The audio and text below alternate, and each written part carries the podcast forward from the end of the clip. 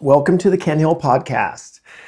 Appreciate everyone tuning in and uh, appreciate the people that uh, have written in with suggestions, the people that uh, have written in and told me about how the podcast is, is working for them, as well as the people that have donated. All very much appreciated. And yeah, sorry, no no intro music and and no sponsor, uh, no sponsor pitch, and no, I'm not going to sit here and and talk about um, eggnog recipes and and no no no no no I, I, I my bullshit factor is uh, pretty low and uh, I don't I just don't have the brain space for that. Instead, we're going to get right into it because what these podcasts are about is is giving everyone access to to what the best writers in the world are doing to meet their success. And what this podcast is about and I really hope that you that you stay listening um, to the end of this podcast because it, uh, yeah, it's not a super sexy one or super flashy, but boy, does it make a difference. And this one's really not recommended; it's really absolutely necessary. What this podcast is about is putting yourself in a position to meet your goals by behind the scenes creating your own individual environment that then allows the training process to happen it's a self evaluation with understanding of what your individual circumstances are. And then that automatically will prioritize what matters and what doesn't. How this podcast came about was I've had people write to me asking, Ken, what should my goal be? What, what are my goals?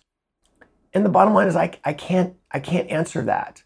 What we found was the goal or the actual the, the goal or the actual techniques weren't the issue right? So once once we we understood what what um, a client's goal was and we would if they didn't have a clear um, thought of what that is we would simply say where do you want to end up in the sport? The goal wasn't the issue. The techniques and the drills weren't the issue. The issue is prioritizing and organizing a person's individual process that allows the goal to happen so basically, behind the scenes, clearing out all the shit that that will allow this growth to happen. So what we're going to talk about, we're going to talk about goals. We're going to talk about uh, type of methodology, what makes up an athlete, how those three aspects need to be trained for. Uh, we're going to talk about separating training and practice, time and money budgets, equipment needs, and then our short-term goals and how we, we reconcile those goals. And it starts off with we continually need to understand uh, what motorcycles are about and how motorcycling is unlike any other sport. Motorcycle riding is completely uncompromising, right? There's no there's no room, right? There's zero room for error or chance. Yet, typically when we look at the sport, we only look at it in terms of, of time and, and money. Um, we don't look at it in something that I think is super important, which is the cost of failure and the cost of failure can be can be super high. And so, you know, that's why we we need to think about our sport of having consequences. And basically, what we're trying to do behind the scenes is mitigate the, uh, those consequences. Right? We're trying to make sure that we're mitigating whatever risk is out there. So this starts off with establishing your long-term goal. And I said, where do you ultimately want to be in the sport? That's where everything starts. And you can think of that as it's almost as simple as how we look at a corner, right? We draw a corner backwards and we look at what lasts longest. And of course, we, we want to think about the exit lasting longest and the acceleration, so on and so forth. It's the same thing with your long term goal. We need to understand what your long term goal is so then we can put everything uh, in front of that to meet our goal and everything gets adjusted so we can end up um, reconciling it to that goal, which we'll talk about quite a bit later. So let's establish a long term goal. Second is let's embrace proper methodology. Uh, I'm not going to go down the, the rabbit hole on this one, other than let's do what the best in the world are doing. Whether you get training from me or someone else, that's great. Let's just make sure we're getting professionally trained. But let's embrace what the best riders in the world are doing because it's pretty simple. If there was a better way, they would do that. And within that comes the order in which they're doing, doing things as well it's so easy to you know get caught up into the whole internet thing of uh, wow I, you know I should be dragging my elbow or I should be doing X Y and Z. No, no. Let's let's simply look at what the best writers in the world are doing. Let's embrace what they're doing, And let's look at the order of what was happening there. And, and of course, we're going to build um, correct report cards with that as well. Third thing that we're going to look at let's let's let's back up a little bit and understand what makes up an athlete. And in our sport, uh, we have got riding technique. And in any sport, right, it's going to be the technique or the craft of, of what an athlete does. That's one aspect of it. It's the physical fitness and the mental fitness. Those three things have to work together for success.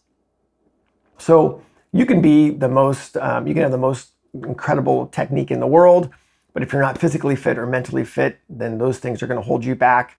D- d- all three of those things have to work together. And it's dynamic, right? There's times where one will be ahead of the other, uh, but the whole idea is that we want to be able to match those up. So let's understand there's three aspects riding technique, physical fitness, and mental fitness.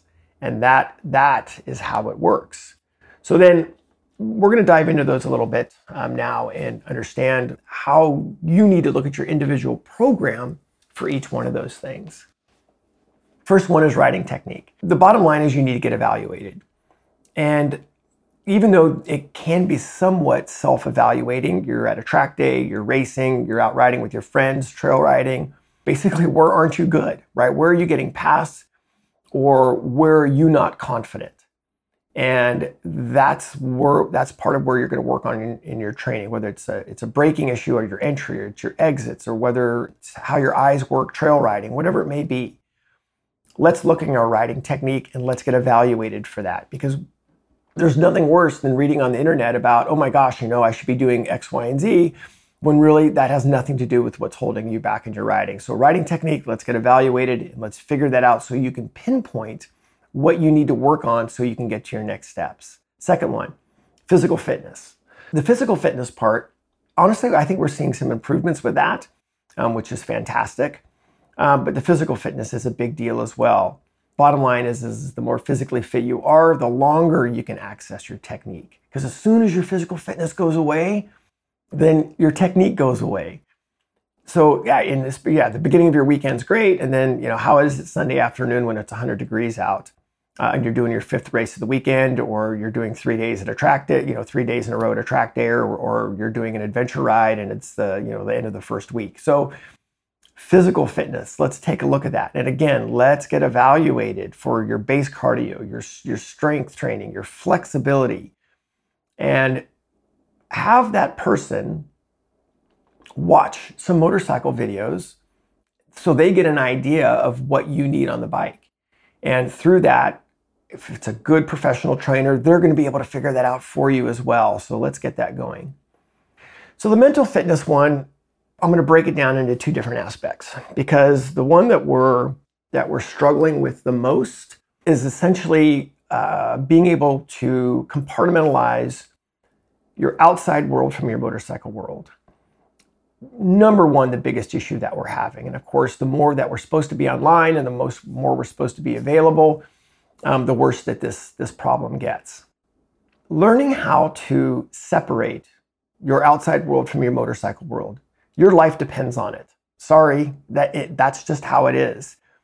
Let's not screw around with that. Uh, and there's there's some deliberate things that we can work on to make that happen. The second part of it is on the mental fitness, then becomes our focus and then our refocus. And I want you to think about it this way.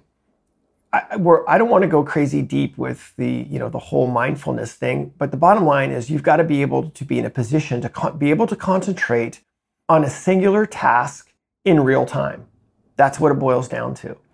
So one, you've got to have a trigger which which separates your motorcycle world from your regular world, and now the other one is you have to be present enough to be able to concentrate at being proactive on a, on a singular task.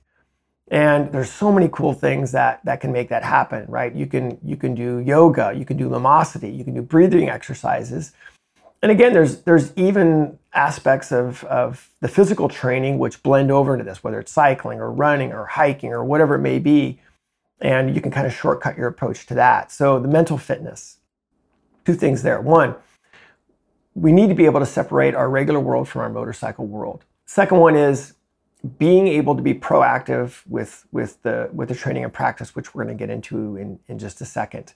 The big takeaway for these three things is separating time per week to do these things. If you have a spouse, it's sitting down with your spouse and saying, Look, this is something that's a big deal in my life. This is something that I want to do. I want to get better at it. I want to be safer at it. I can almost guarantee explained that you're trying to mitigate risk, absolutely will be able to do that. And it doesn't take much time. We, we literally one minute a day of some mindfulness training will pay off massive dividends later on down the road. I'd rather see you, you work one minute a day than 30 minutes every two weeks and then not do anything, uh, you know, uh, uh, for another two weeks. So for each one of these things, let's set time aside. Let's let's figure out in your schedule what makes that work. And uh, we all have 24 hours in a day, and you know if you give up um, you know five or 10 minutes a day of, of social media time, I'm, I'm sure that uh, this will make things a lot easier. So commit to this, commit to this part of the physical fitness, the mental fitness, and the writing technique part, and let's get evaluated for those things. Oh, I, I can't tell you what a big deal that uh, that this is going to to be. All right, let's separate training and practice. We, we, we, we sort of hinted to that a little bit in, in our last section, but this section absolutely deserves its own, own merit here. Let's make sure you understand that training is all about learning something new, right? It's learning a new technique, it's learning a new drill. Practice is then repetition of that. Both are very difficult. Training is hard, and honestly, it's pretty damn frustrating. But you have to embrace it and you've got to get through it. So the training is hard. Yeah, it's frustrating. And then set yourself up for practice. So it should be it should be neither hard nor fun. Practice needs to be at a rate that challenges you but also allows proactive inputs. I'm going to say that again, right? Practice should be via proactive inputs. And this is where we talk about, right? Train until you get it right, practice until you can't get it wrong work on getting good. work on getting good first. Yeah, I know we all want to be great, but you're going to spend most of your time getting good, and then only then can you be great.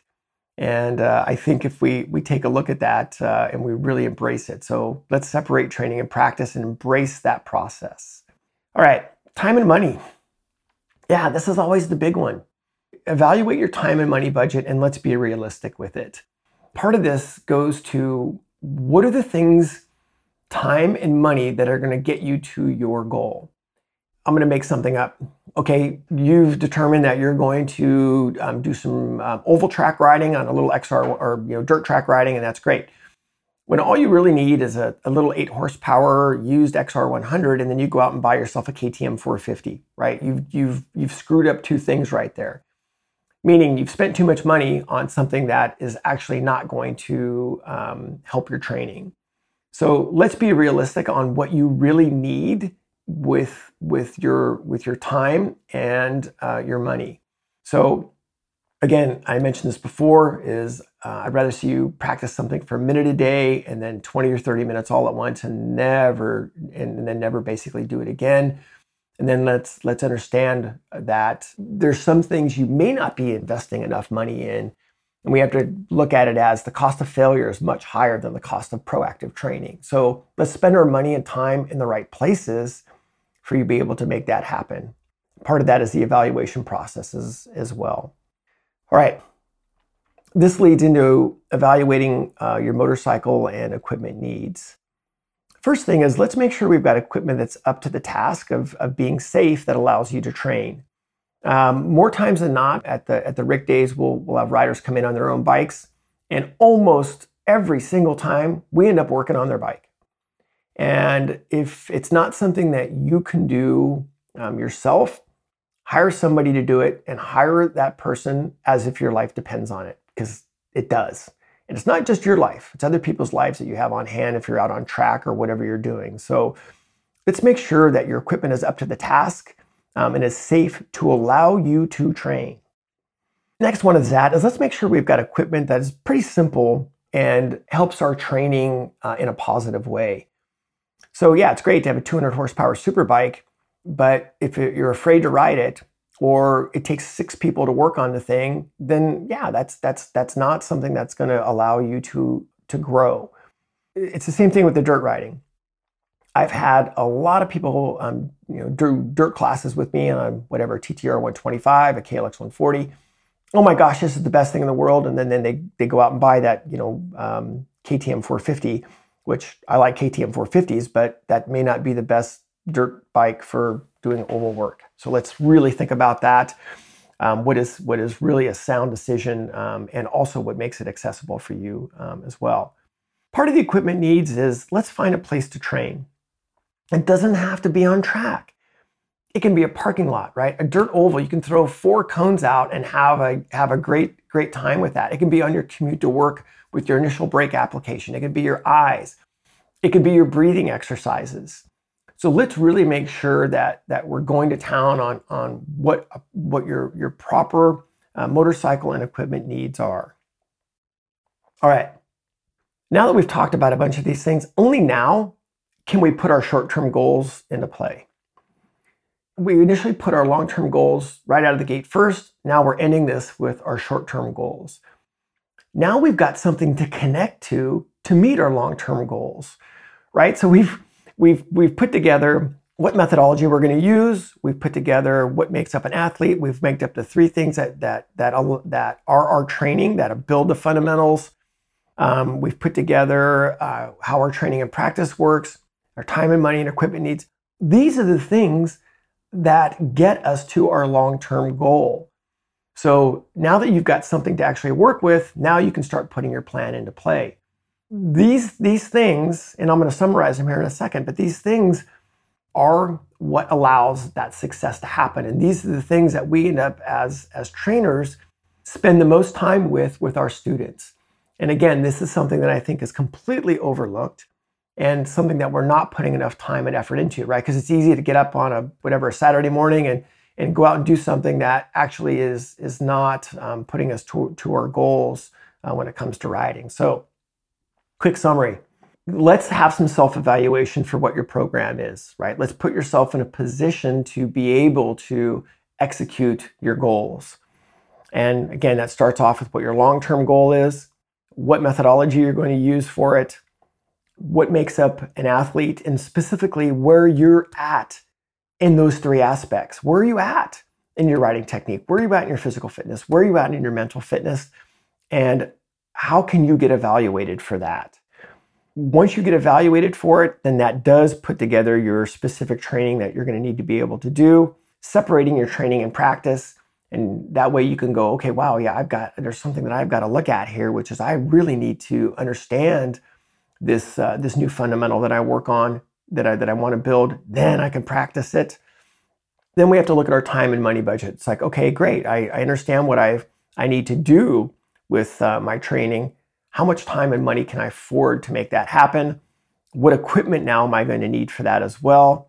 And then finally, finally, you can put together your short-term reconciliation, right? That short-term reconciliation is a year, then six months, and then a month, uh, and then a week, uh, and then daily, and you can start to build your calendar for that. So, all right, there you go. Yeah, I know this was this was one that we had to listen to. It's one that I know it's not super sexy, right? It's not one that you would uh, just jump out there and do, but you want the success that all these guys are having at the top of the sport. This is how you're going to do it, and really, this is how it's done. Copyright 2018, Ken Hill Coaching, all rights reserved.